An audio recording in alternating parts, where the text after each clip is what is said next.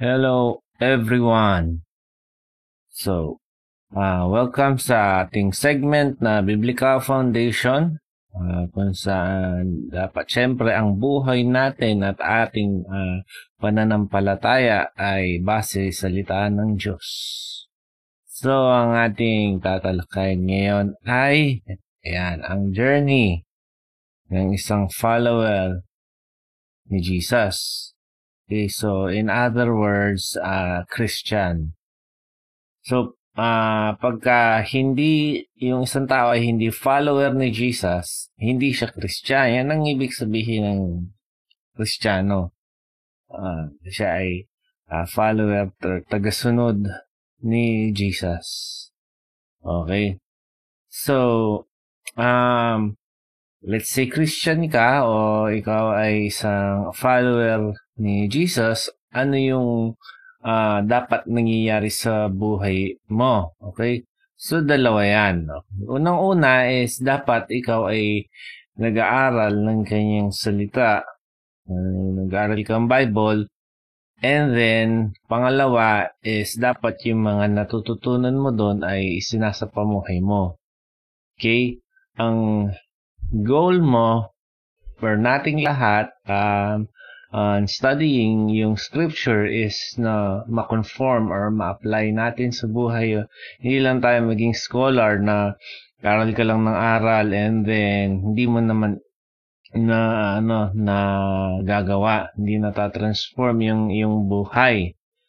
Okay, so um titignan natin yung verse sa Colossians 1 verse 9 to 10. Okay?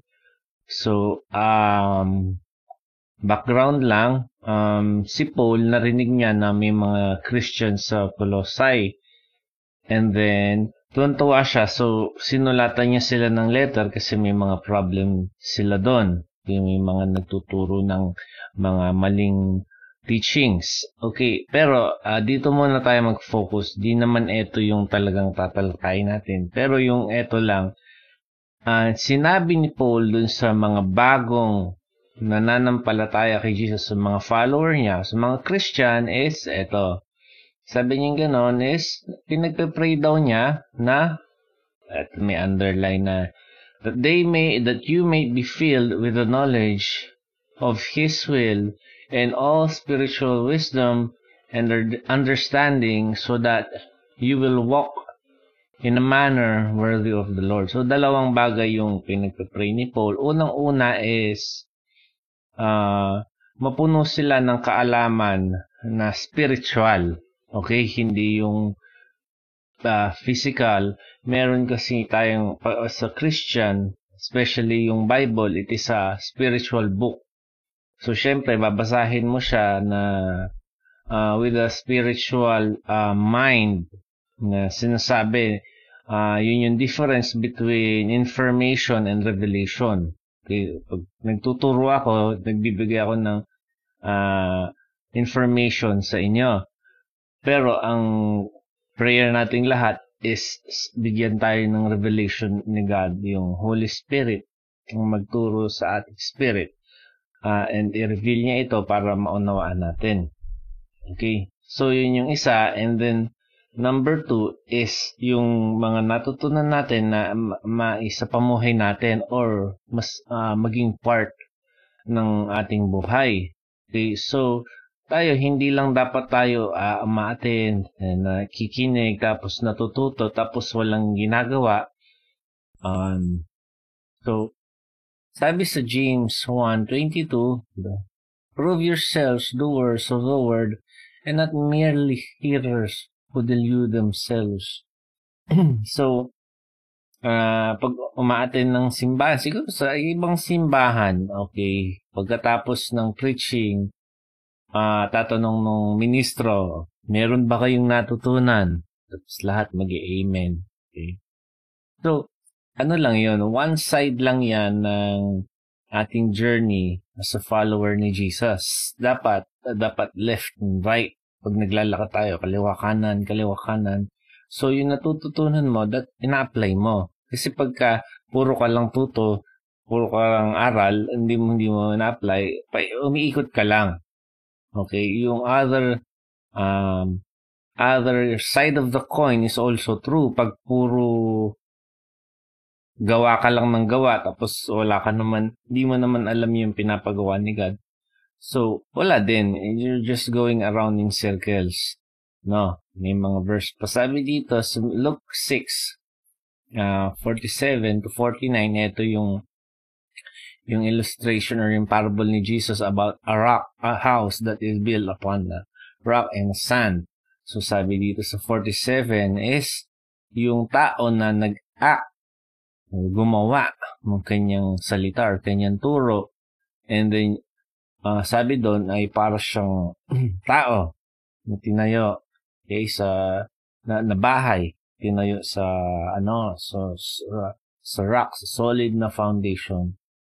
Um, pero yung nakinig lang, nag-amen, natuto, nag-take notes, pero walang ginawa, hindi isitang pamuhay para daw siya yung tao na nagtayo ng bahay sa sand.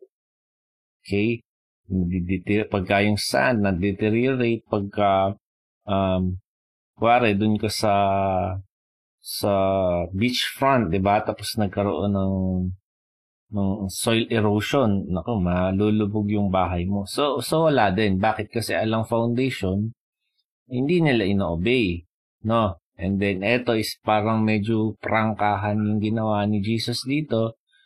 Sabi niya is, why do you call me Lord, Lord, and do not do, do not do what I say. Okay, so sabi niya, bakit mo pa ako tinawag na Lord? Eh, hindi mo din naman gagawin yung inuutos ko or sinasabi ko sa'yo. No? Para yung kanina, nag-field kami, yung, yung, yung barangay captain, nakasampung utos na yata dun sa, ano na, sa, sa tauhan niya. Tapos nung bandang huli, sa, uh, siya na di gumawa. Yung kapitan na din nung gumawa kasi para, eh, kapitan, ganyan, eh, kapitan, mamaya na. So, parang, tinag mo pa ako, kapitan, ako din naman pala ang, ang gagawa. No, So, dapat um, mag-aaral tayo and then obey natin. And maganda doon is bago tayo mag uh, aral, nakaset na yung ating uh, part na, na mag-obey. Okay, kasi para pag inaral mo, kahit ano pa man yon, nakaset ka na na, na sundin or makonform yung buhay mo sa scripture. Parang hindi mo pipiliin yung convenient lang sa'yo. Dapat kahit anong sabihin uh, sa salita ng Diyos, um, nakaset ka na i-obey. Ganun ang mainam dyan. Okay? So, again, yung theme natin is paano maging follower or yung, yung, yung pagsunod yung sa Christianity, paano mag-progress. And nakita ko tong verse na to, and eh, itong verse na to is um, I mean, sobrang ganda niya. Okay, ito yung nag, nag-explain kung paano tayo magpo-progress sa Christian life, sa Christianity, Christian faith. Okay, so sabi dito, look, 16.10, He who is faithful in very little thing is faithful also in much. And he who is unrighteous in a very little thing is unrighteous also in much. So, syempre, maririnig natin to, especially sa mga church na nagpapa-offering or mga giving, and sabi dapat maging faithful tayo sa pera natin. And then, um, so, yun, syempre, totoo din yun, pero, uh, uh, yung broader na context nito is yung light na binibigay sa atin ni God. No?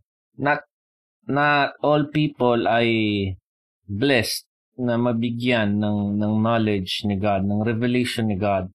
And yun yung tinatawag nating light so Christianity. Okay? So, pag meron kang light, ibig sabihin meron kang understanding kung ano yung will ni God, kung ano gusto nang mangyari, tapos wala kang ginawa, kukuhanin yun ni God. And then, mababalik ka in darkness. Pero, um, dahil meron kang some sort na uh, appearance ng Christianity, iisipin mo okay ka. So yun yung sinasabi ni James. na-delude ka na or na, na-deceive mo yung sarili mo. Ang tawag doon is self-deception. Okay ako, pero hindi talaga. Okay, akala mo solid yung foundation mo sa rock ka, yung pala sa sand. No? So, yun yung sinasabi na light. So, binigyan kang light ni God. Or binigyan kang knowledge, understanding, revelation, wisdom. Nagkaroon ka ng uh, yun nga, knowledge. Ni-iba-iba ko later para para lang malina. Karoon kang knowledge ng will ni God. Okay? And sinet mo na, ay, dapat ko itong sundin. Bakit? Kasi sabi to ni God. Okay, dapat ko itong sundin. Hindi nun nagawa mo, di natuwa si God. Hindi na natuwa si God. eh, wala nang battery daw. Natuwa si God. Sabi, okay, faithful siya sa konting bagay. Then, bigyan natin ng spa. Hindi nag-aral ka pa rin ng Bible. So, natutunan mo. Inubi mo na naman. So, nag-progress ka. And then, ay, sabing ganun ni God, ay, faithful siya. No? Yung ibang tao, kaya hindi sila nag-grow kasi, let's say, merong binigay na revelation or light na, may binigyan silang light ni God in particular area ng buhay nila na gusto na God baguhin. And then, hindi nila inaksyonan. Tapos, nagtataka sila, bakit bakit parang hindi nangungusap sa akin si God? Gusto ko ng mga bagong revelation. Sabi yung dati nga hindi mo pa nagagawa. Kailangan pong bago. Siyempre, yung pinapagawa ko, yun mo na gawin mo. Okay, parang kung saan ka nadapa, dun ka babangon. O, diba? Pag grade 1, tapos nag-stop ka, pag nag-grade 1, kailangan mong pagdaanan yan. So, hindi tayo pwedeng mag-skip, no? Um, so, so, ganun. Okay? And then, nung natutunan ko yung verse na to, nakita ko yung mga, let's quote unquote, great men of God. No, ako, I, I don't believe na may mga great men of God, pero para lang mag-gets nyo. Ako, I believe na there are hmm, faithful men of God na nag-a-appear as great. Pero, um, ngayon nga, dahil sa verse na to, nakita ko na sila, hindi mo sila titignan sa, sa eto sila na malaki na. Okay? Or yung journey nila is mahaba na. Uh, so, pag pinapansin niyo yung verse na to, makikita niya na faithful sila dito sa maliliit na bagay. Okay? Dahil faithful sila dito, panibago, panibago, panibago. Binibigyan silang more light ni God and then ina-apply nila and ino-obey nila. That's why makikita mo yung journey nila is para ay ang layo na ng narating nila. Saan sila nagsimula?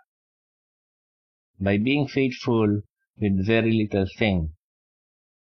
Okay. Diba? So, if ikaw, parang, let's say, ay minister, no? Ikaw ay, uh, kumbaga, na, na disciple mo yung sarili mo. Okay, let's say, nag-aaral ka ng Bible, nina-apply mo, sunod mo, and then, ano yung next? Diba, sa family mo. Ano yung next? Sa iba. Kasi sa, sa Bible, uh, hindi siya allowed na if yung family mo, hindi mo man disciple, magdi-disciple ka ng ibang family or ng church. Diba? Dun yung sinasabi sa Ephesians. Diba? Para hindi ka faithful dito. How much more dito? No? So, ganon. Okay? uh, huwag tayong ma-discourage na eh, ito lang naman. Yan ang importante natin magawa. Okay? Kahit ano pa man yan, yan ang pinapagawa ni God sa atin, yan ang kailangan natin gawin. And then, um, obey natin. So, another thing is, um, dapat tayo, uh, mag-focus tayo sa sarili natin. Okay, huwag nating intindihin ibang tao. Now, um, syempre, we are called to be our brother's keeper. No, we are called to bear one another's burden. Um, yung si God, nag-appoint siya ng elders sa mga church to care for yung flock or yung mga tao. I'm not talking about those things. I'm talking about those who are new sa Christian faith. Okay? Sa, bago sa pananampalataya, should focus dun sa journey mo ikaw and si God. Okay? Hindi mo naintindihan ibang tao. No? Parang mali. Pero, I mean, pag, pag, pag baby ka, okay, wala kang responsibility. Yung ibang tao yung may responsibility sa'yo. Pero pag ikaw mismo, dapat mo lang intindihin ay magdede at matulog. Hmm, yun lang naman eh. Pag yung aming bunso, oh, anong ginawa mo kanina? Nagdede, tapos tulog. At syempre, may, tapos naligo. Pero, so yun lang. Hindi, hindi mo sasabihin na, oh, ba't di ka nag-aral? Ba't di ka nag-urong? Ba't di ka naglinis ng bahay? I mean, so yun. At may mga verse dito para lang, meron pa, para lang biblical, no? Sabi dito, uh, Someone said to Jesus, Lord, are there just a few are being saved? So, naging siya, paano na iba, paano na iba? Like, ganun, diba? And then, so 24, Iba'y sagot ni Jesus, strive to enter through the narrow door, for I tell you, many will seek to enter, not will, will not be able. No? So, sabi ni God, huwag, in, huwag iba intindihin mo, intindihin mo yung sarili mo na ikaw mismo is makapasok doon. Eh, doon ka mag-focus. maraming beses na sinasabi ko sa iba na let's say may inquiry sila sa Bible. No, I mean, tapos, ako mismo yung nagsasabi, huwag ko nang alamin yan. Hindi naman makakatulong yan sa, sa faith or sa progress mo. Uh, yung mga, alam mo yon mga maliliit na bagay na, okay, let's say, ano yung 666 dito or dito sa kamay. Oh. Like, pag natutunan mo yan, mas, alam mo yun, mas magiging obedient ka ba? Lalaki ba yung faith mo? Hindi naman, di ba? I mean, speculations, mga ganon-ganon lang yun. So, pagka ganon, hindi. Alam mo yun, wag, wag na yun. Dito tayo mag-focus sa journey mo, seeking God, being Him. No, eh, eto, sabi, sa, si Peter, No, si Peter, sabi ni Jesus ay, alam mo Peter, uh, eh, hindi sinabi dito. No, pero, ang idea nun is, um, Peter, uh, iko-crucify ka din. parang ako, iko-crucify ka din, sabi ni Jesus. And then, si Peter, sabi niya, nakita niya si John the Beloved. No? Lord, what about this man? Sabi niya, paano, eh siya, eh siya ba? Ano sabi ni Jesus? No, if I want him to remain until I come, what is that to you? You follow me. So, yan. Focus tayo sa ating sarili, sa ating journey with God. No? If, yun nga, bago, okay? I'm not talking about yung mga meron ng responsibility sa church na hindi lang yung kanilang sarili, hindi lang yung kanilang pamilya, yung ibang tao din. I'm not talking. Ang sinasabi ko dito is yung mga yung mga bago. Okay? So, um, eto naman is yung sa ano, sa sa congregation. Uh, I mean, yung unang sinasabi ko is uh, yung journey ng individual. Okay? So, ngayon, ito naman ay yung yung journey, yung progress ng church naman ng congregation. Paano siya nagmo-move forward, no? Actually, ang sagot doon is uh, it's the same way. It's the same way na dapat. Yun yung sinasabi ko eh, na ang kware, paano nag-start yung sa ministry na pinaglilingkuran ko, ganun lang din sa aking sarili. And then, uh, mag-aral and obey, mag-aral and obey. And then, ganun lang din sa ministry. Now, bakit ko sinama to? Kasi, may mga church na hindi, yung theme natin is biblical foundation. So, may mga tao na hindi founded sa scripture, okay?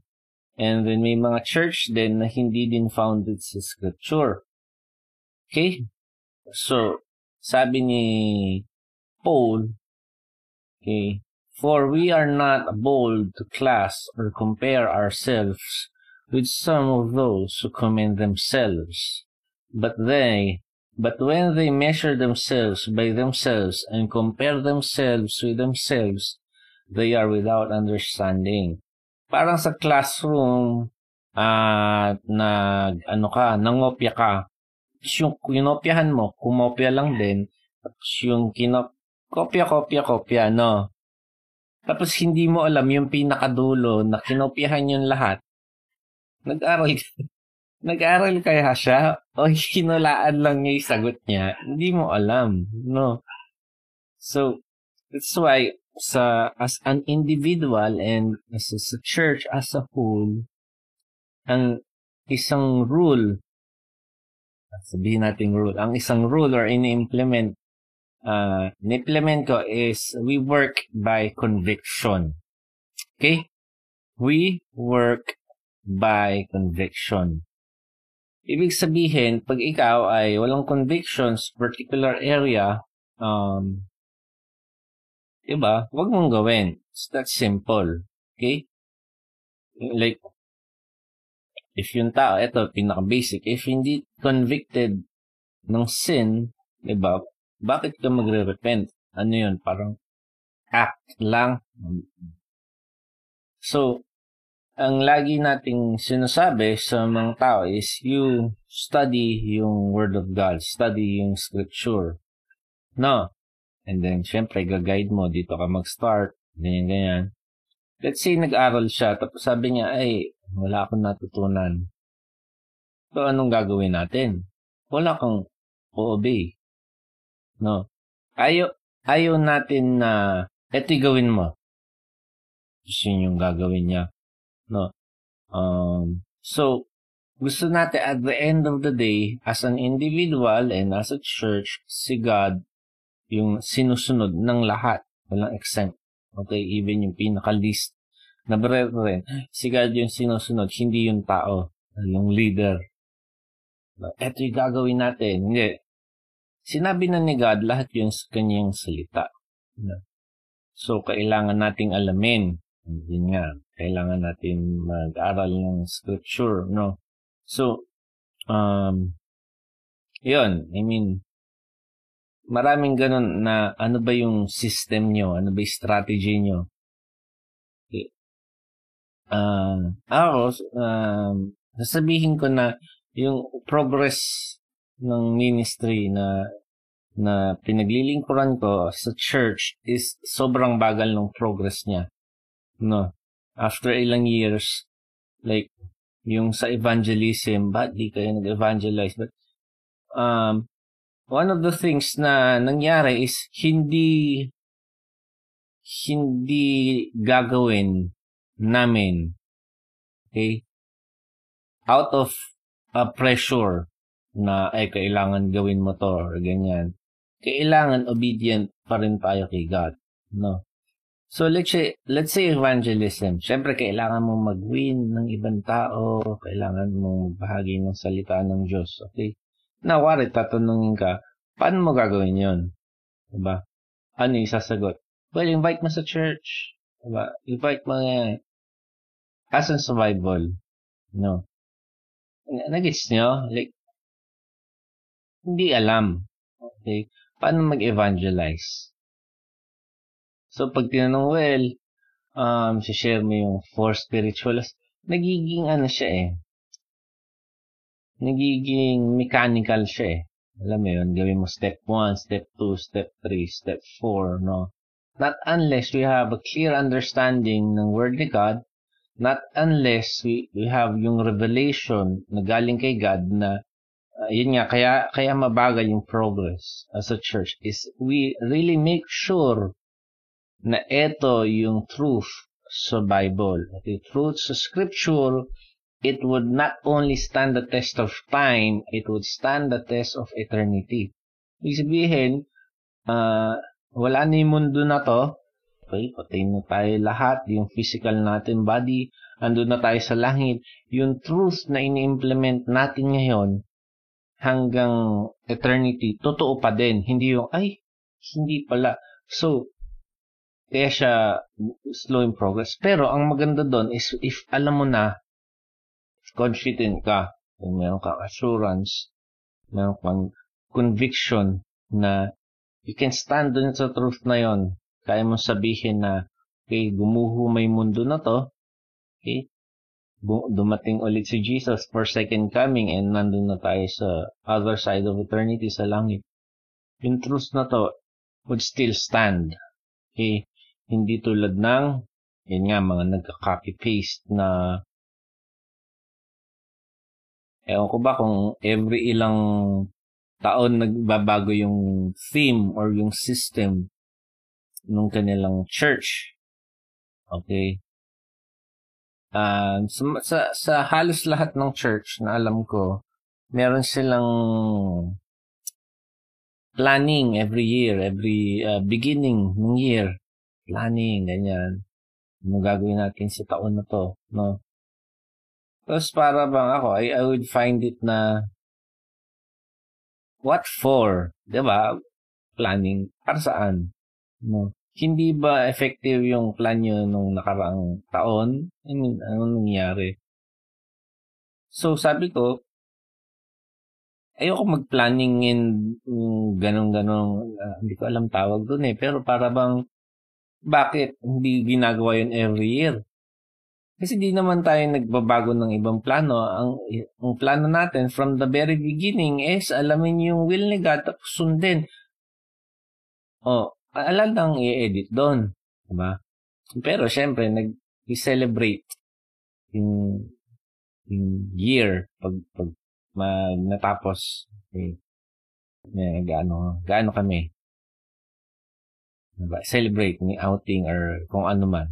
Kainan or So, yon Planning per se is, yun lang din, uh, ano yung, ano na yung progress natin, ni pinapagawa ni God, eh, sundin natin. So, so, ganun siya. And, okay. Now, um, ito yung sinasabi ko kanina na yung isa, aral lang ng aral, tapos walang ino-obey. Yung kabila. Sunod lang ng sunod, pero hindi nag-aaral. Kumbaga, yung mga ginagawa nila ay hindi hindi nila inoobey si God. Ang inoobey nila ay tao. So, nasasayang lang lahat ng kanilang ang gawa, yung time nila, and yung pinakapangit doon, yung buhay nila, nasasayang lang by obeying na hindi naman si God. So, wala din. Di ba? Nagpagod ka para sa wala. Wala namang bilang sa eternity um, bilang kay God. No. So sa sabi ni Jesus, in vain do they worship me, teaching sa, as doctrines the precepts of men. Ito yung consequence or parusa ng mga tao na hindi nag-aaral ng salita ng Diyos. Kaya hindi hindi kayo dedicated na mag-aral ng Bible. Ito yung consequence sa inyo. Madali kayong magoyo. Madali kayong mauto. Madali kayong mamislead ng mga let's say false teachers na pag sinabi ako ang sugo ng Diyos, ayan. So, ay ano 'yon? Diba? Tapos uh, let's say, kuwari may sinabi siya, tapos kokontrahin mo. Kuwari lang, kontrahin mo, eh, ba't ganon? Nasabi niya, how dare you talk back to me? Let's see, mga ganon lang. Eh, di ikaw matatakot. Hala, nagalit na yata sa akin si Lord. Kung nag-aral ka lang ng Bible, no, malalaman mo na yung cross-examination sa doctrine ng nag-share ay biblical. Hindi yung bawal mong kontrahin yung preacher o yung pastor. Mainam hindi mo naman siya, parang lahat na sabi niya kukontrahin mo. Hindi, ang goal mo is, totoo ba yon Tama ba yon Biblical yon Okay, and pag na-offend yung nagpi-preach sa inyo na sine-check mo kung biblical, na-offend siya, tapos hindi pa siya natuwa, eh, hiyaan mo siya. Ma-offend siya. Siguro, di rin siya nag-aral ng Bible. It's good na Di ba ang goal nga dapat ng nag-share is ma-establish yung tao sa scripture, sa doctrine ni God, sa word ni God. Hindi ma-establish yung tao sa kanila. Sinabi ko na nga, di mo pa gagawin. Walang ganon. No? Eh, sabi ni God, now, aralin nyo, mas mainam yan. Para diyan kayo ma-establish. So, ganun. Uh, sinasabi ko lang, eh, again, as an individual, paano ka nagpo-progress, Christianity and as a church. So, ganun din. No? So, sa dalawang bagay na yan. Okay? Now, may magsasabi na, let's say, um, okay, sabi sa, let's say, eto, bakit? Sabi sa may Matthew uh, 28.19, Go and make disciple. Ang linaw-linaw. Sabi yan ni God. So ako, mag-go. Di-disciple ako. Di mo ako pwedeng pigilan. Kailangan nating i-qualify. Okay? Well, sinabi ni Jesus yun Kanino niya sinabi? Sa kanyang mga disciple. Yung disciple niya, tinuruan niya for three, three years mahigit. Say three and a half, give or take. Three and a half years.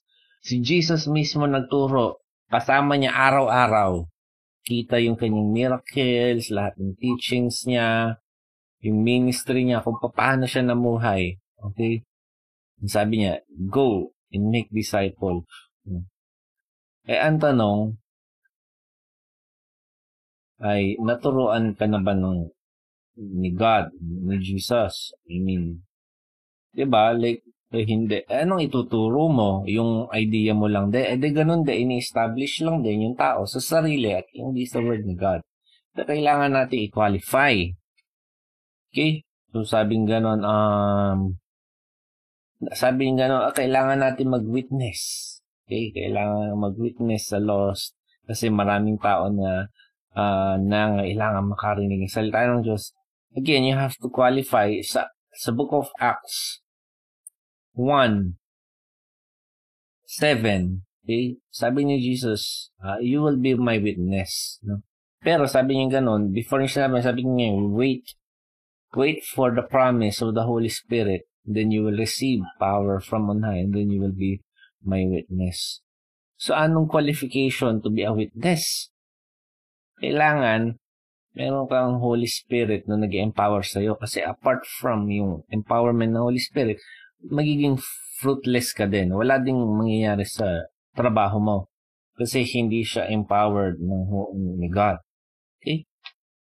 So, bibigyan ko ka ito. Itong pwede natin gawin. Okay? Testify. Ang mga bago, eh, sinasabi ko yung mga bago.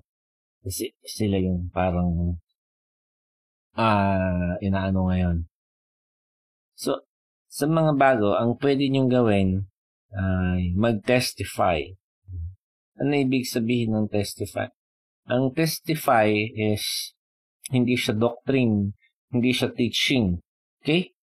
Ikaw magdi-disciple, ikaw mag-win or anything. Anong gagawin mo? sasabihin mo lang yung nangyari sa'yo. Okay? Kahit di mo alam John 3.16, kahit di mo alam yung Genesis 1.1 in the beginning, kahit wala ka alam.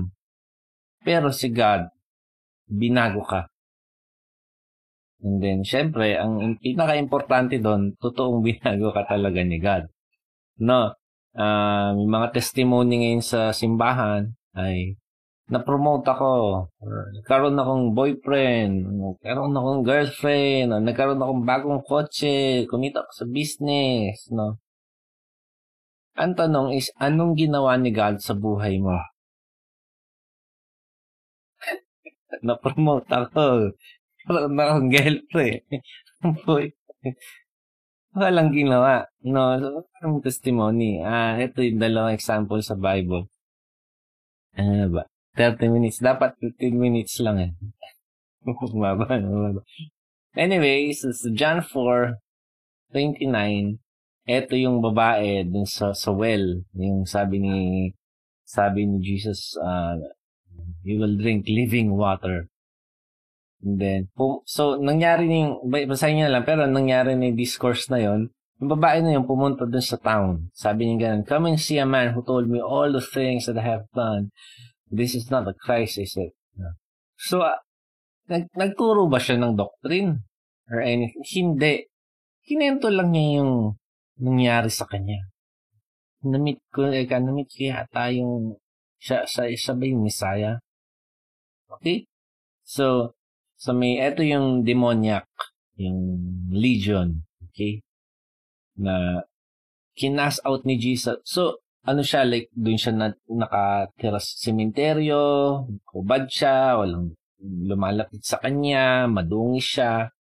Okay, may, ano siya, sinapian siya ng, um, yun, mga madaming, madaming demonyo. Okay? So, kinas out ni Jesus. Matino na yung kanyang pag-iisip, malinis na siya. Okay? And then sa may Mark 5.20, He went away and began to proclaim in Decapolis what great things Jesus had done for him and everyone was amazed. Paano sila na-amazed?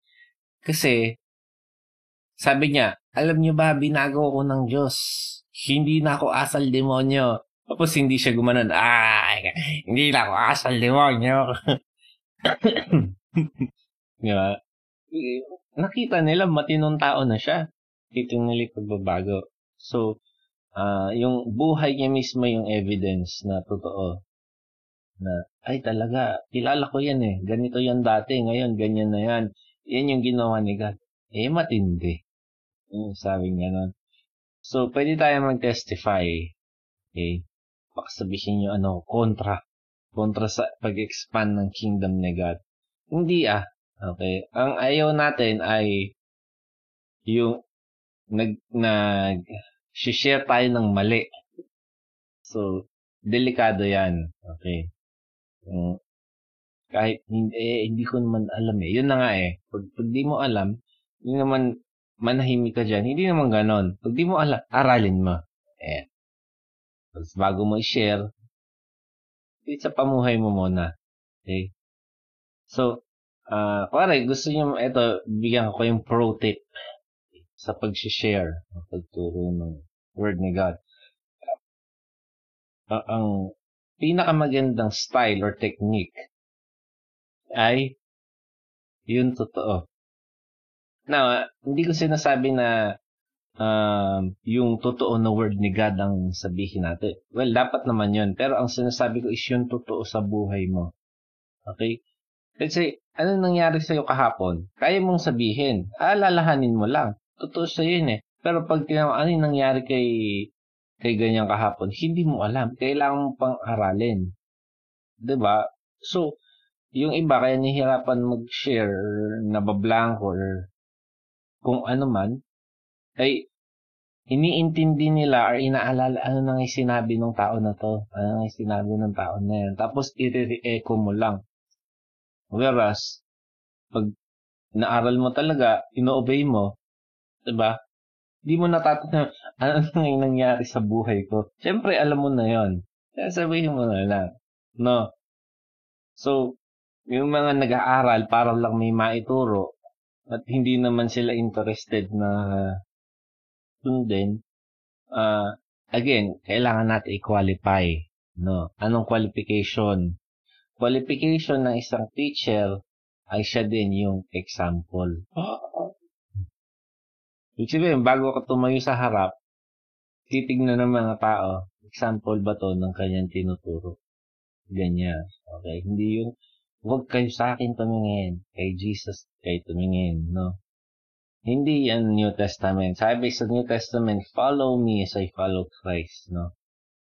Sabi nga ni Paul. Sa ibang passage, sabi niya, join in following yung aking example and the example that you have seen in us.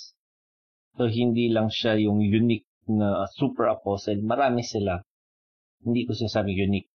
Pero marami silang Christian na kaya lang sabihin na, oy, yung buhay ko as a Christian. And habang hindi pa tayo dumadating sa point na yon, sa point ng maturity, sa point na meron tayong victory over sin, di ba? Huwag muna natin intindihin ibang tao. Mga makapag-share or ano, intindihin natin sarili, yung growth natin.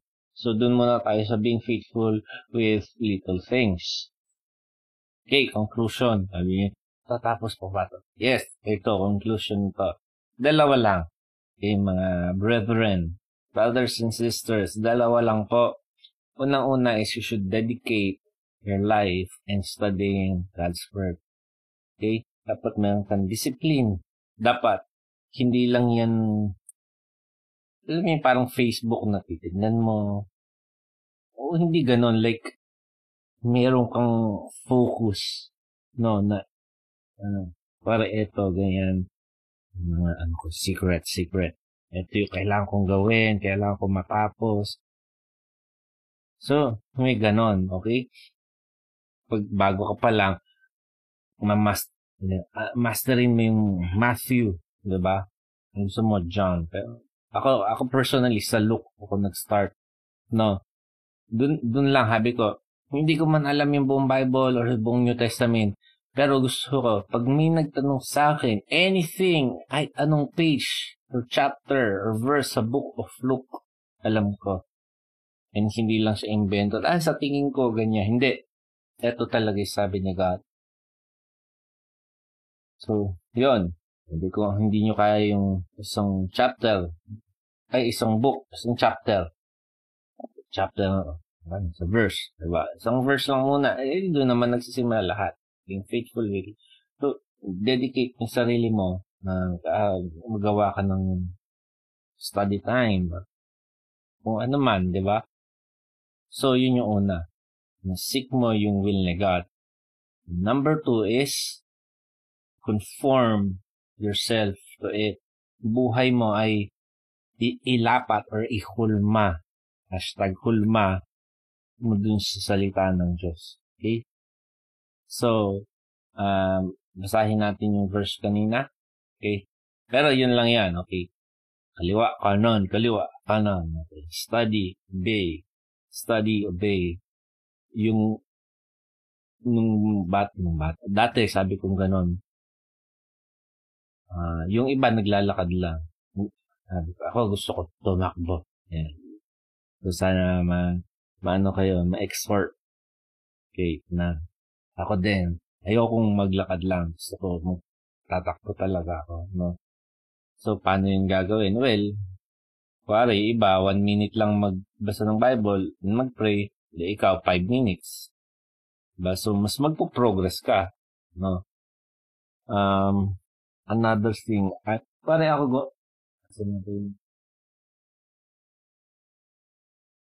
nakita. So, kuwari, uh, gagawa nating para, kuwari, iba sa atin may work. Iba nating paraan, ako nagbabasa ako sa phone ko, nakikinig ako ng materials. Kanina, dinala ko yung laptop ko. Nag, pag, pag lunch or kung ano man, sa ako. And, nagsusulat ako may reverse. Minsan sa relo, ganyan. I mean, pagka alam yon like, makikita mo, ay, itong tao na to. Uh, dedicated siya sa pag-study ng Word ni God. So, yon And then, commit mo yung buhay mo doon na obey mo. Na, ito sabi sa Bible, kailangan kong sundin. Kailangan kong sundin. Like, ganun. Anyway, ito yung verse. Colossians. Basahin nyo na lang yung buong ano. Pero ito yung sinasabi ko kanina So, verse 4, Since we heard of your faith in Christ Jesus and the love which you have for all the saints. Pero narinig ni Paul, ay, mga Christian dito. Diba? Anong gagawin? Establish natin sa faith, no? Dapat magkaroon sa ito. So, for this reason, since the day we heard of it, we have not ceased to pray for you and to ask that you will be filled with the knowledge of God His will, with the knowledge of His will in all spiritual wisdom and understanding, so that you will walk in a manner worthy of the Lord, to please Him in all respects. So, if tatanungin niyo ako, anong practical na side ng pag-aral ng Word ni God? It's very, very simple, no? um, sa mga babae, paano kayo manamit? Nasa Bible yan. No? Hanapin nyo. Sa mga lalaki, Okay, paano magsalita. Sa Bible yan. Hanapin nyo. Natin, lalaki. Okay, sino yung mapapangasawa? Okay, paano ka maglakad? Paano ka mag-isip? Paano yung relationship mo sa pera? Kung paano yung ang daming bagay, no? Dapat yan ay sinisik natin sa Word ng God and sinisig natin na makonform tayo doon. Okay? Magiging Christ-like tayo. So, yan. Yan ang ating kumabang uh, sharing. Paano tayo mag-grow uh, or yung journey natin sa Christian faith by studying yung Word of God and obeying. Okay, so God bless everyone.